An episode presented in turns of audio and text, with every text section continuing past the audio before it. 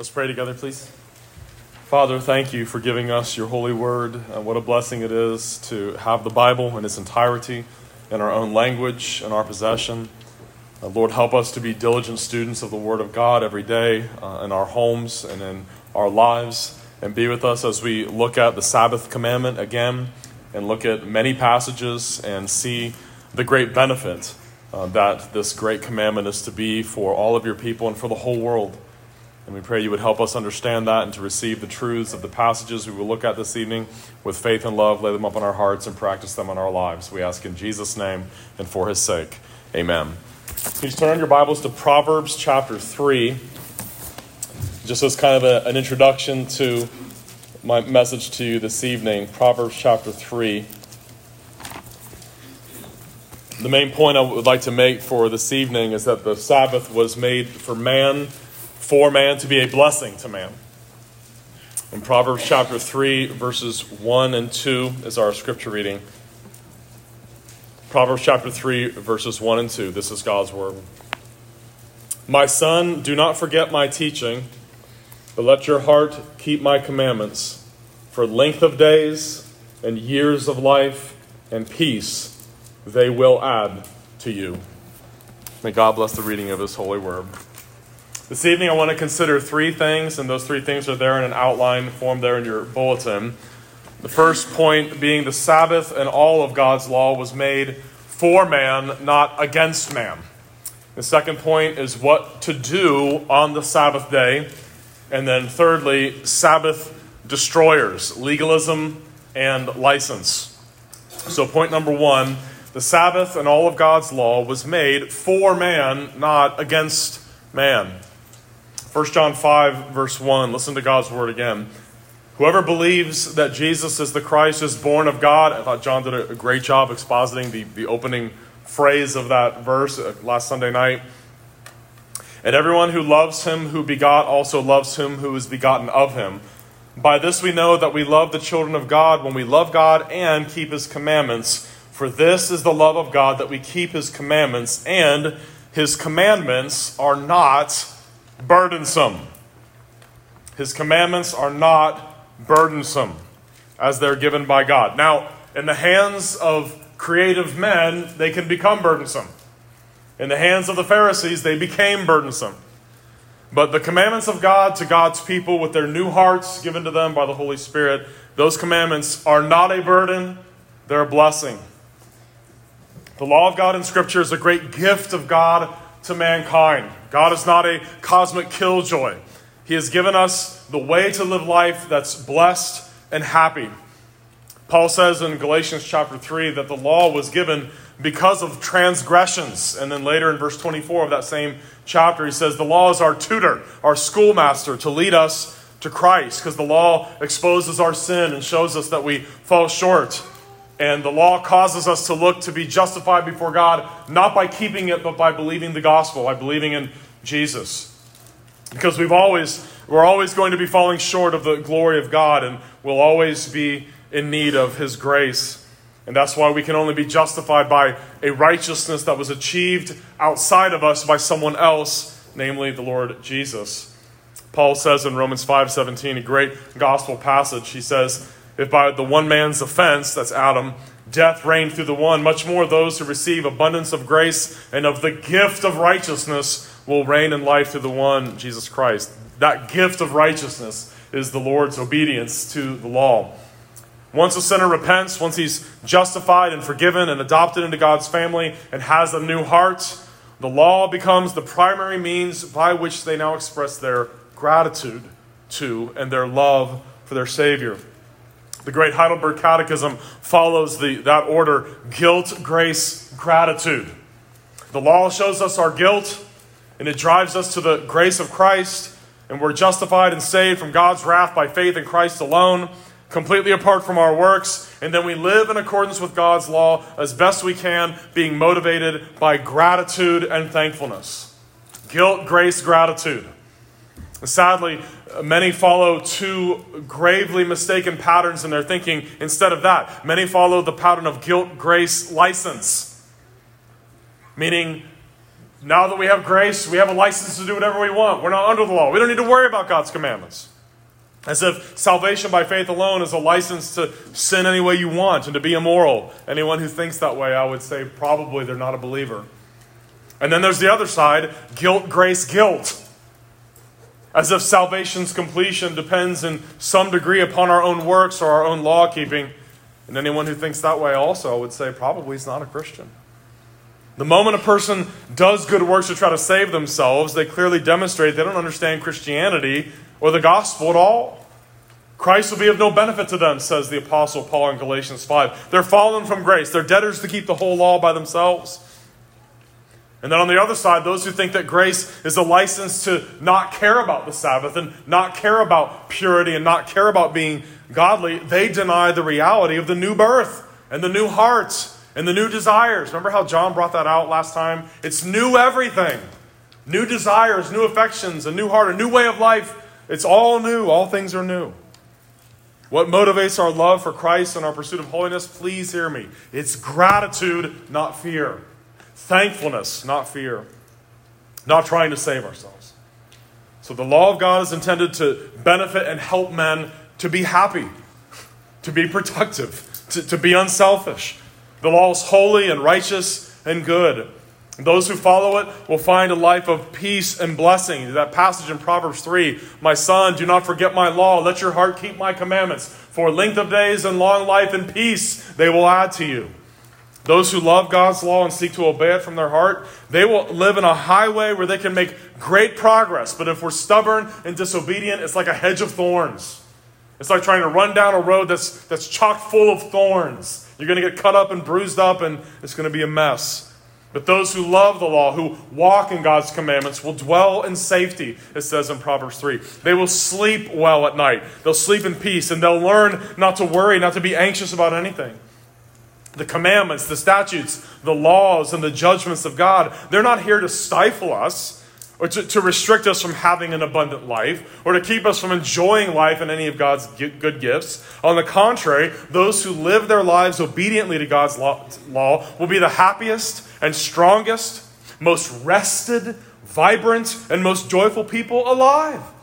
That's how we're supposed to look to the world. Not stifled, not, not sour, but happy, walking in obedience. Remember that song? I remember singing it as a child. Trust and obey, for there's no other way to be what? To be happy.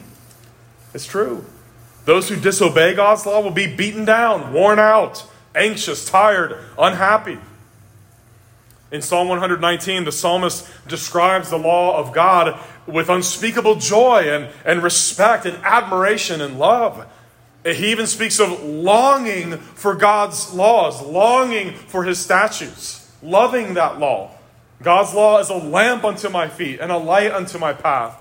And far from being a source of grumbling about its, restrictiveness, the psalm writer makes this joyous exclamation in Psalm 119 32 I run in the path of your commandments, for you have set my heart free. The wisdom of God speaking to the world in Proverbs 1 33 promises, Whoever listens to me will dwell safely. Don't, don't you want to dwell safely? God has shown us how to obey my commandments. It says, and will be secure without fear of evil. The scripture also says about God's good law, as I just read, Proverbs 3 1 and 2. My son, don't forget my law. Let your heart keep my commandments. Length of days and long life and peace they will add to you. Don't you want to have length of days and long life and peace? Then don't forget God's commandments. That's how you have length of days, long life, and peace. They will add that to you. Proverbs 3 22 to 26. This, this actually made it onto a piece of paper I taped to my wall. It's so wonderful. Proverbs 3 22 to 26. So they will be life to your soul and grace to your neck. Then you will walk safely in your way, and your foot will not stumble. When you lie down, you will not be afraid. Yes, you will lie down, and your sleep will be sweet. Do not be afraid of sudden terror, nor of trouble from the wicked when it comes, for the Lord will be your confidence and will keep your foot from being caught. When you're tempted to sin, remember that. This is life to your soul, grace to your neck. Loving the Sabbath day and loving the commandment of God. You will walk safely in your way. Your foot will not stumble. When you lie down, you won't be afraid. You'll be able to sleep like a baby no matter what. You will lie down and your sleep will be sweet. Don't be afraid of sudden terror, nor of trouble from the wicked when it comes. Don't be afraid of anything. If you have the favor of God and walk in his ways, you have nothing to fear. He will be your confidence, he will keep your foot from being caught. That's a recipe for good mental health. The law of God was given to men to give them life so they could be happy, so they could prosper. It's a gift of God, directions, how to be happy and fruitful and productive in this world. It's directions on how to be able to lay down at night, worn out after working hard and sleeping well without any fear of, all, of anything. Wouldn't you love to be able to do that every day? What an odd thing indeed it is today when you hear professing Christians actually say, We don't care about the law, we're not under the law anymore. We're not under its curse. Yeah, praise God. But are we obligated to obey its commandments? Yes, at all times. In fact, if we weren't under the law, who would we not need? Jesus. The reason you need a Savior is because we are obligated to those commandments. And we don't keep them as we should. That's why we need a Savior. Okay, so that's point number one. The law is of benefit to us. I mean, the, Proverbs chapter 4, go home tonight and read that to your kids. It's literally like an advertisement for the law. Like all the reasons that you should want to live your life like this. There's all these great benefits that will come if you just obey me. And if you don't, you're going to have all these problems. It's great stuff. Okay, second point what to do and not do on the Sabbath, since we're talking about the Sabbath. The Sabbath is commandment number four in the Ten Commandments. It's also one of the longest. It actually is the longest of the commandments. Commandment number two against idolatry is pretty long, but it's almost like if you put the commandments all together, it's like the beating, glowing heart of the commandments. It's this big middle section of the commandments. And it begins with that great Hebrew word, zachar, which, mean, which means remember.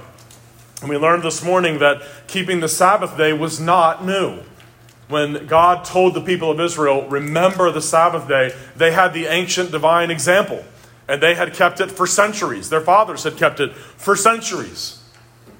It could be remembered because the whole world had kept the seven day weekly cycle, six days of work, one day of rest, six days of work, one day of rest, from the beginning from the time of Adam all the way to the time of Moses. It's God's will that we remember to keep all of his commandments. But this one commandment, the Sabbath day, which is the longest of the Ten Commandments, begins with that word, remember. Zachar in Hebrew. Why? Because people forget it. Forget the Sabbath. How many times did Israel forget about the Sabbath and start working on the Sabbath? We can make more money this way. America has also forgotten the Sabbath. Most of the church in America has forgotten the Sabbath. Remember, I pointed out to you this morning, Reformed theologians have pointed out, really from the time of the Reformation until the mid 19th century, people held fairly consistently strict views of the Sabbath.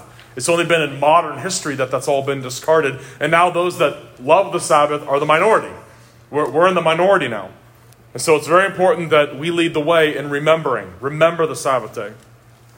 Israel forgot about it too. Uh, Isaiah 58 13 says, If you turn your foot away from the Sabbath, from doing your pleasure on my holy day, and call the Sabbath a delight, the holy day of the Lord honorable, and shall honor him, not doing your own ways, nor finding your own pleasure, nor speaking your own words, then you shall delight yourself in the Lord, and I will cause you to ride on the high hills of the earth, and feed you with the heritage of Jacob your father. The mouth of the Lord has spoken. Long ago, being brand new to the Reformed faith and having never heard of a Reformation catechism, and reading through the larger catechism and looking at this passage here, I was directed to this passage by the catechism. I wondered for a moment if reading your Bible was forbidden on the Sabbath day because I took pleasure in reading my Bible. Well, the passage says about the, the Sabbath, not, nor finding your own pleasure. Does, does this mean you're not allowed to enjoy anything that you have to eat spinach kale bake for every meal on the Sabbath? Or you're not allowed to, ha- to enjoy anything? Well, obviously not. It, doesn't, it, it means that you're not supposed to do your own will, your own pleasure, whatever you please on that day. We are to remember what God says about it. Exodus 20, verse 10. In it you shall do no work. That's as basic as it gets. Our normal vocation, we're to put that aside. Unless it's a work of necessity or mercy, you put your normal work aside. You, your, your wife, your son, your daughter, your male servant, female servant, even your animals, your cattle, your stranger who is within your gates. God gave us six sevenths of our lives to work and to engage in activities that we want to. But the seventh day was the Sabbath. That Hebrew word Shabbat, where we get Sabbath, means to cease, to rest. So God worked six days and then he stopped working. So we also are to work six days and then stop working for a whole day to rest. From the time of creation until the resurrection of Christ, the Sabbath was the seventh day, and then it changes to the first day of the week by divine example. What God's people must understand and must learn to be content with is what the Bible says about the Sabbath.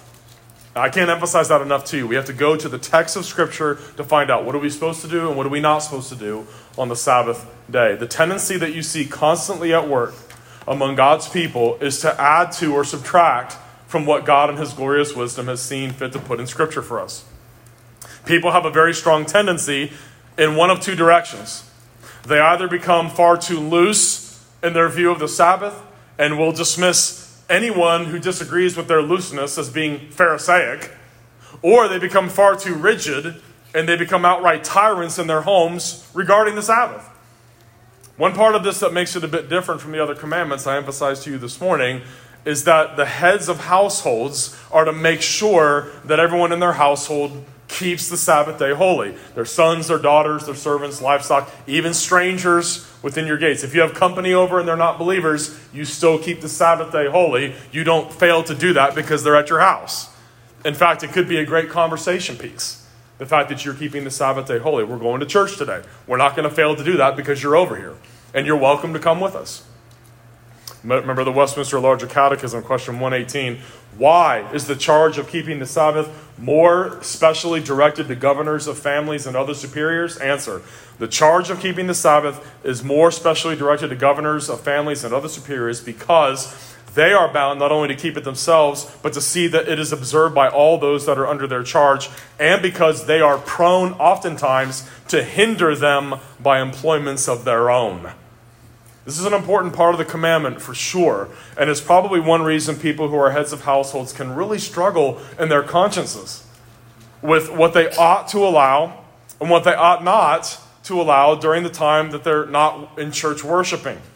How many of you have struggled with that? What should I allow? What should I not allow? It's a, it's a tough thing. It's a tough thing.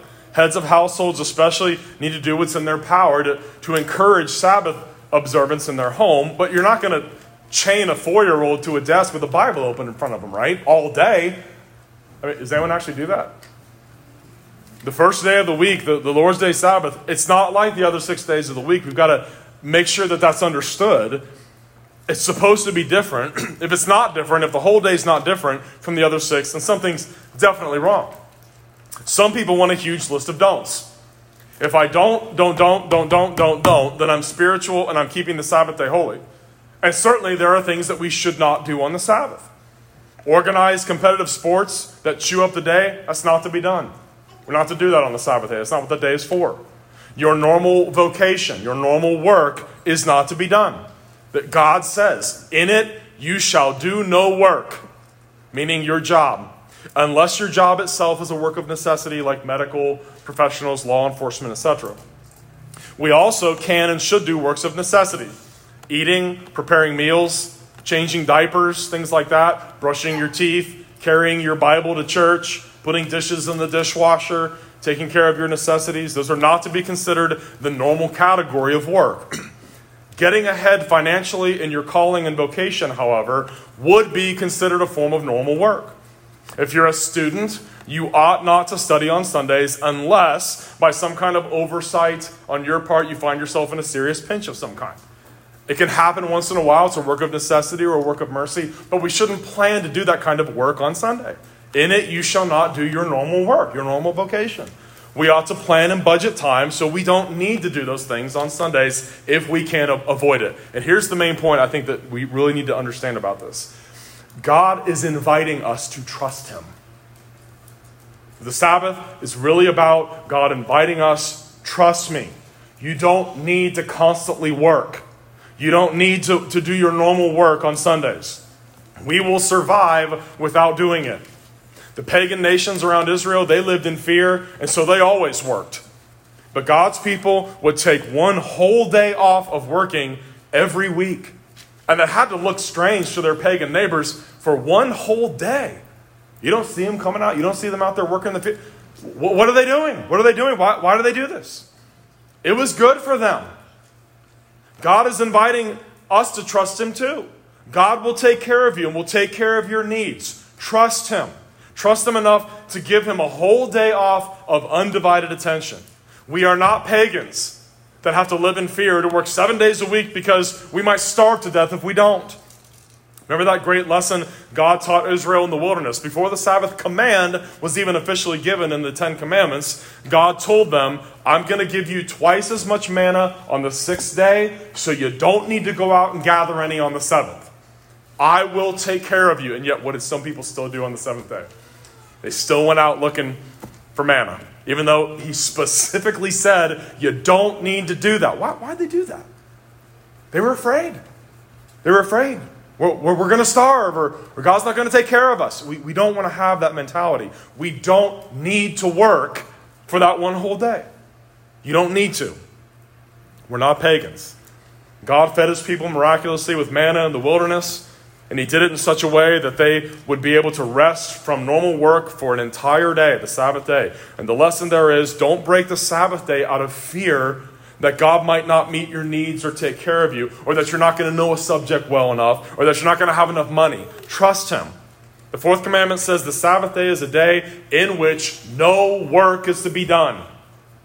No work by us, by our children, our livestock, our servants, or strangers in our gates. No work related to our normal vocation. Okay, so kids, that does not mean if your parents say put your dishes in the dishwasher that you can say, the pastor said to do no work. I'm not talking about that. Okay? Question 117 of the larger catechism How is the Sabbath or Lord's Day to be sanctified? The Sabbath or Lord's Day is to be sanctified by a holy resting all the day, not only from such works as are at other times sinful, but even from such worldly employments and recreation as are on other days lawful, and making it our delight to spend the whole time, except so much as is to be taken up in the works of necessity and mercy, in the public and private exercises of God's worship. And to that end, we are to prepare our hearts and with such foresight, diligence, and moderation to dispose and seriously dispatch our worldly business that we may the more, be the more free and fit for the duties of that day. The Sabbath day is a day of holy resting all that day.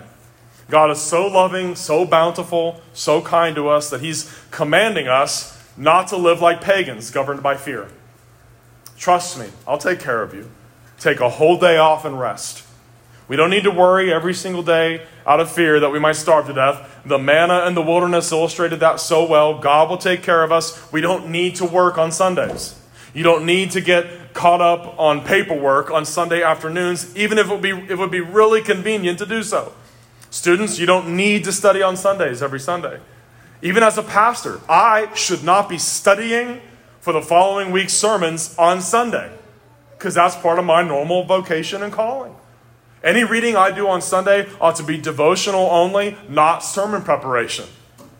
One thing I've noticed again and again through all the years I've been a Christian and in trying to keep the Sabbath day set apart, even when everything in our society and culture and in my life is encouraging me to, to, to do stuff I know I probably shouldn't do on Sunday, when the Sabbath day is a delight and is seen as a day of God by me, somehow I always have time to get everything I need done the following week pretty remarkable how it always works out that way. Consider with me for a moment if Adam, in his unfallen condition, needed a day of concentrated worship, how much more do we, in our fallen but regenerated condition, need a whole day to do that? We who are so susceptible to sin and temptation, we need a day, a whole day, to focus our wandering and anxious and sinful minds on the things that really matter to soak in the scripture and in the love of God in the gospel. We need a day for our bodies to rest and recover from work. We need a day for our minds to rest and recover from work. Um, our minds need to rest from working and studying. Pastors and students. This is why we ought not to engage in that hard work of studying for that one whole day unless necessity requires it. God requires our love and attention and worship that day, but your body and your brain need rest too. We physically need rest. And in the studying I've done through the years, there were two different times that I've read about in the world history where cultures tried to get rid of the seven day cycle. They tried it in ancient Rome, they tried a five day week, and people were so lazy they didn't do anything. Four days of work and then one day off doesn't work. They tried it in revolutionary France, nine days and then one day off, a 10 day week. That doesn't work either. People were so tired, exhausted, and beat up, they couldn't get anything done either. There's something about the way God created. It's going to be seven days or it ain't going to work. Your brain will work better if you let it rest for a whole day. Just try trusting God with it. You'll notice that your brain works better, your body works better if it has a whole day off from its normal work and its normal recreation. I am convinced one of the biggest reasons the Christian people in America do not have the strength to worship God, they don't have the strength to love strongly, they're cranky, they're tired, they're impatient, they don't have the strength to stand against the encroaching false doctrine that God's people in the past have had. There's one simple reason for it we've forgotten the Sabbath day. We don't give ourselves a break, we don't really rest for one whole day in seven. Sadly, so often anyone brings up the topic of what we ought not not to do on the Sabbath day, American evangelical types immediately shut down all critical thought with one sentence don't be a Pharisee. Don't be a Pharisee. congregation, the Sabbath commandment is just as binding on us now as it was in Exodus 20, as it was that when God created us on day six. As it was when Adam and all of his descendants before him were supposed to keep the Sabbath day with no divine command and only a divine example to follow. Inquiring about how to keep how to keep the Sabbath day from Scripture is not Pharisaic. It is godly and necessary to the reformation and revival of the whole world. God Himself ceased and stopped working after those six incredible days of work, of creation. The commandment in Exodus 28 through 11 is to all of humanity to remember this holy and set apart day for the, for, to rest from work and to worship the Almighty for the rest of time. In that day, we are to do no work. Our normal vocations, we are not to do them. That's the commandment of God. A holy resting all that day is God's order to us. And the Sabbath day is a delight. It should be a delight to us. I don't have to work for, for a whole day. I don't have to do my normal job and vocation. I get to take a whole day off. In fact, God commands me to do that. It's a sin not to do that. The Sabbath is a delight to God's people and has always been because it's our delight to obey our covenant God. And the Sabbath is a foretaste of heaven itself. Why would we want to miss out on one of the closest things to heaven this side of eternity that God has given to us? Have you ever noticed in Scripture, God describes going to heaven as what? Entering into what? Rest. Entering into your rest. Rest is such a wonderful concept. What does RIP stand for in all the tombstones in the world? Rest in peace. After working hard, isn't rest a blessing? When you've worked hard, to be able to finally lay down and rest and just relax and rest. How many of you engaged in a holy nap this afternoon? And you knew that you were glorifying God doing it? I used to do that. Sometimes you can do it a little bit. God is calling us to taste heavenly rest for a day. And we all yell, Pharisee! At anyone who asks, what does the Bible say about how we're supposed to keep this day holy? Folks listening, listen to me. Obeying God is not legalism. Obeying God is not Pharisaism. Adding to Scripture is legalism. Inventing laws that God hasn't given, that's legalism. Ignoring what He has said, that's license, and that's sinful too. And so we have to go back to the text again and again. What does God tell us to do in the Sabbath commandment? In it you shall do no work. In it you shall do no work. Okay, thirdly, finally, Sabbath destroyers. Legalism and license. Legalism makes the Sabbath a burden instead of a blessing. That's the first subpoint. Legalism makes the Sabbath a burden instead of a blessing. The passage that we're, we're going to look at next time, Luke chapter 6, is focused on primarily two errors that the Pharisees had made in their understanding of the Sabbath's prohibition of work on that day. Larger Catechism, summarizing Scripture, says the Sabbath is to be sanctified by a holy resting all that day, not only from such works as are at other times sinful, but even from such worldly employments and recreations as, as are other, on other days lawful, except works of necessity and mercy. As I said, if we treat the day like every other day, then we're not remembering it, we're not keeping it holy. Can one be engaged in the exercises of worship while taking a hike in a quiet and beautiful place? Sure. Can one engage in the exercises of worship playing briefly in your backyard with your kids who need to wiggle a little bit? Sure, I think so. Is it a sin to have people over and prepare food and have to clean up on Sunday? No. That's a work of mercy. That's a work of fellowship, a work of necessity. Is it a sin to drive somewhere pretty and take a walk with your kids to someplace quiet so you can pray and read scripture together? No.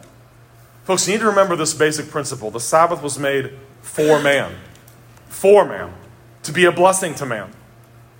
It wasn't made to be a burden, but to lift burdens.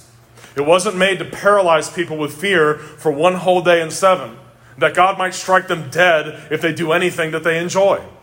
And I will admit, for a short time, that's what it was to me. I was afraid to do anything on, the, on, on Sunday. I thought for sure this is a violation. I enjoy this. This counts as recreation.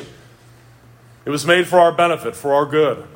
However, you work out and understand the details of this commandment in your own life, please limit yourself to what the commandment says. Don't invent additional rules. Don't dismiss anyone who disagrees with every detail in your conscience as a Pharisee. Don't say, well, they're a Pharisee. They don't, they don't do this, and I think it's okay. Let, let the Holy Spirit be the Holy Spirit to people. Look at what the scripture says. The Sabbath commandment could have been a lot longer, couldn't it? God could have made the Sabbath commandment six chapters long, right? He could have done that. But for some reason, he thought it was sufficient for our understanding to word it the way he did. The Pharisees at the time of Christ, they added an enormous number of restrictions and regulations to the fourth commandment.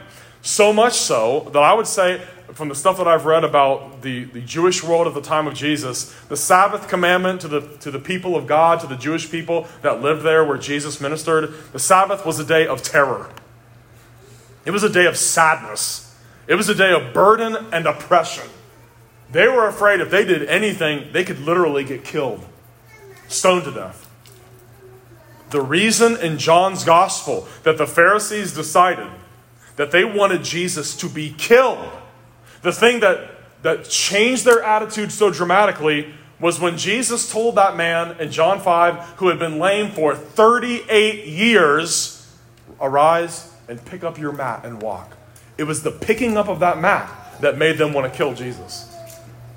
Is that not remarkable? From that moment forward, he's got to die. He's a Sabbath breaker. Now think about it. Think, try to think like a Pharisee for a moment. It does make some sense, doesn't it? Isn't picking up something technically work? Isn't it technically work? Couldn't Jesus have simply told the healed man, walk home and leave your mat there until the Sabbath was over and then come get it? I mean, technically it's work, isn't it? To pick up something you don't really need to pick up? Even applying the Westminster standards to this, was it really a work of necessity for him to pick up his mat? Was it really a work of mercy? No, on both. So, could Jesus pass an examination to be a Presbyterian minister? Here's the thing this man had been sitting there lame for 38 years, and now he can walk and carry something. Can we lighten up a little, please? Think about it. John 5 verse 9. And immediately the man was made well, took up his bed and walked, and that and walked. And that day was the Sabbath. The Jews therefore said to him who was cured, It is the Sabbath, it is not lawful for you to carry your bed. For this reason the Jews persecuted Jesus and sought to kill him, because he had done these things on the Sabbath. By the time of Christ, the Pharisees and the Talmud had added 24 chapters of Sabbath regulations to the fourth commandment 24 chapters. The end result of those 24 chapters is a ridiculously complex system of external behavior restrictions.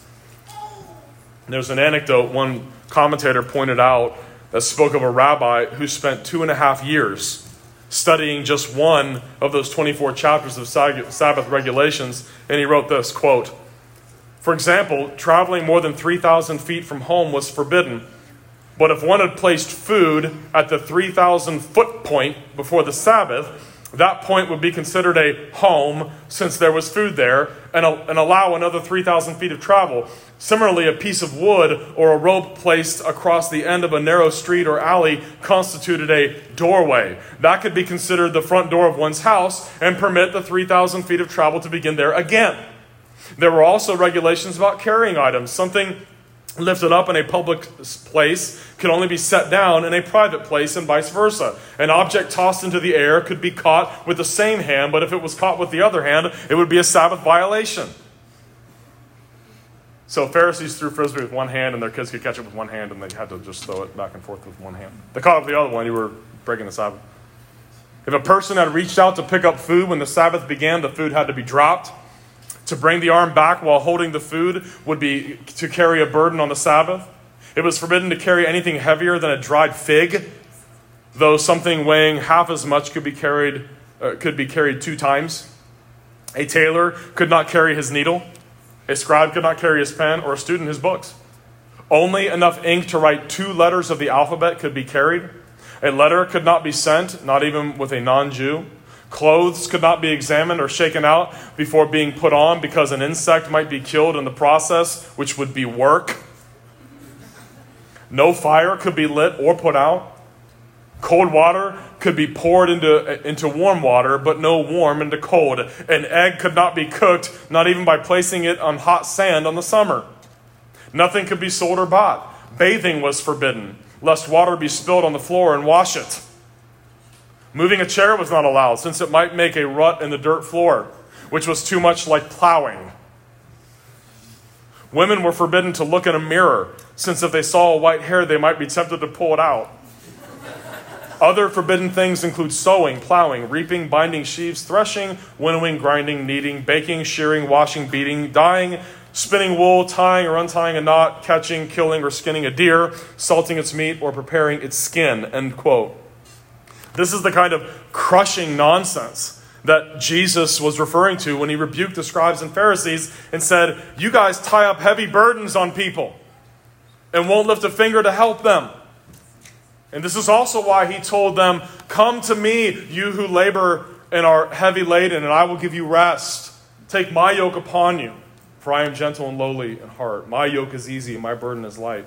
Just remember the Sabbath was made for man, not for us to break it, but it was made for our life, for our happiness, to, to benefit us. It's not about me giving you a long list of things that you can't do, except what God says you can't do. It's not about crushing your spirit with burdens so great that and restrictions so absurd that no one could ever really believe that they were obeying them. It's about obeying the biblical prohibition against normal work and normal recreations that we do on the other six days of the week, and delighting in and being happy in the Lord and resting that day from our normal vocation or normal recreation. So that's legalism. Legalism is a Sabbath destroyer. The other side is license. People that say, you can't tell me I can't do anything on the Sabbath. By license, I mean seeing any restriction as legalistic and therefore discarding them all. Some people think like that. If you say you should not plan, if you say you shouldn't plan to eat out on Sunday is legalism, and that is promoting a licentious view of the Sabbath. It's not legalism to say we should not eat out on Sunday and make other people work. That's making sojourners work. That's making people work that shouldn't work. Why make people work unless you have to out of necessity and mercy? If a competitive sport takes up your time and energy on the Sabbath day, you're breaking the Sabbath day. Many would see that as legalistic and would disagree. That's a licentious attitude. The Sabbath commandment contains a prohibition from God. We are to do no work that day. Worldly recreations are also not allowed. Joe Morecraft wrote this quote, Worldly recreations, as are on other days lawful, are also to be excluded on the Lord's day. The Lord commands his people to refrain from doing your own pleasure on my holy day, desisting from your own ways and seeking your own pleasure and speaking your own words. Enjoying ourselves, playing, vocation, uh, vacations, and other legitimate forms of recreation are not improper or sinful in and of themselves. In fact, the Bible commands us to enjoy times of family vacation in Deuteronomy 14 26. However, the Lord's Day is to be spent in doing something other than playing. We are to lay aside our weekly work, our weekly recreations, so as to have all the time we need on Sunday doing Sabbath work and enjoying Sabbath recreating and refreshing of the Spirit in rest and worship. All work and play God allows us to enjoy during the week must give way and be excluded on the Sabbath so as not to be a hindrance to our giving the whole day to rest and worship. No unnecessary work and no unnecessary play must be allowed to interfere with or distract us from a holy physical resting on the Sabbath. And I like the way he put that. No unnecessary play. On Sundays, once in a while, we'll do a real quick bike ride up the street and back. It's not a 10 mile ride or anything like that. To me, that's a work of necessity to keep my house from exploding. Kids need to wiggle a little bit. They need to get out and use up some of their energy. They should walk around the backyard. But we're not going to turn the day into a day of playing. Ridding yourself of some energy, that's an important part of being healthy. That's a necessary act, in my opinion. As I said, it's not a 10 mile bike ride. It's up and back to the stop sign and back, up and go around dead end, come back, and then we're done.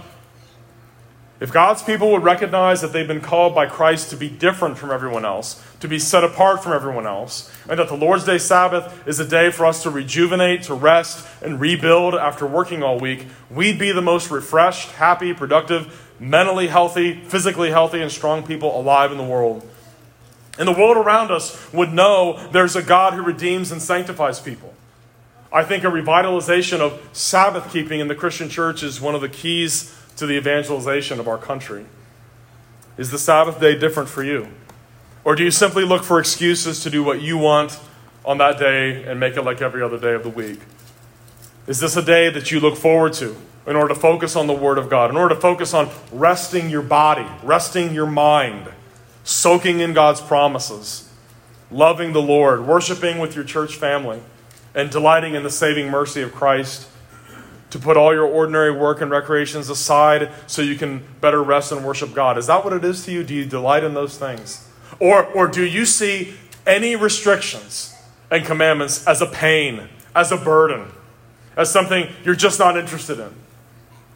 If the Sabbath is a burden and you don't delight in God's law, I want to assure you you will be worn out. You'll be cranky.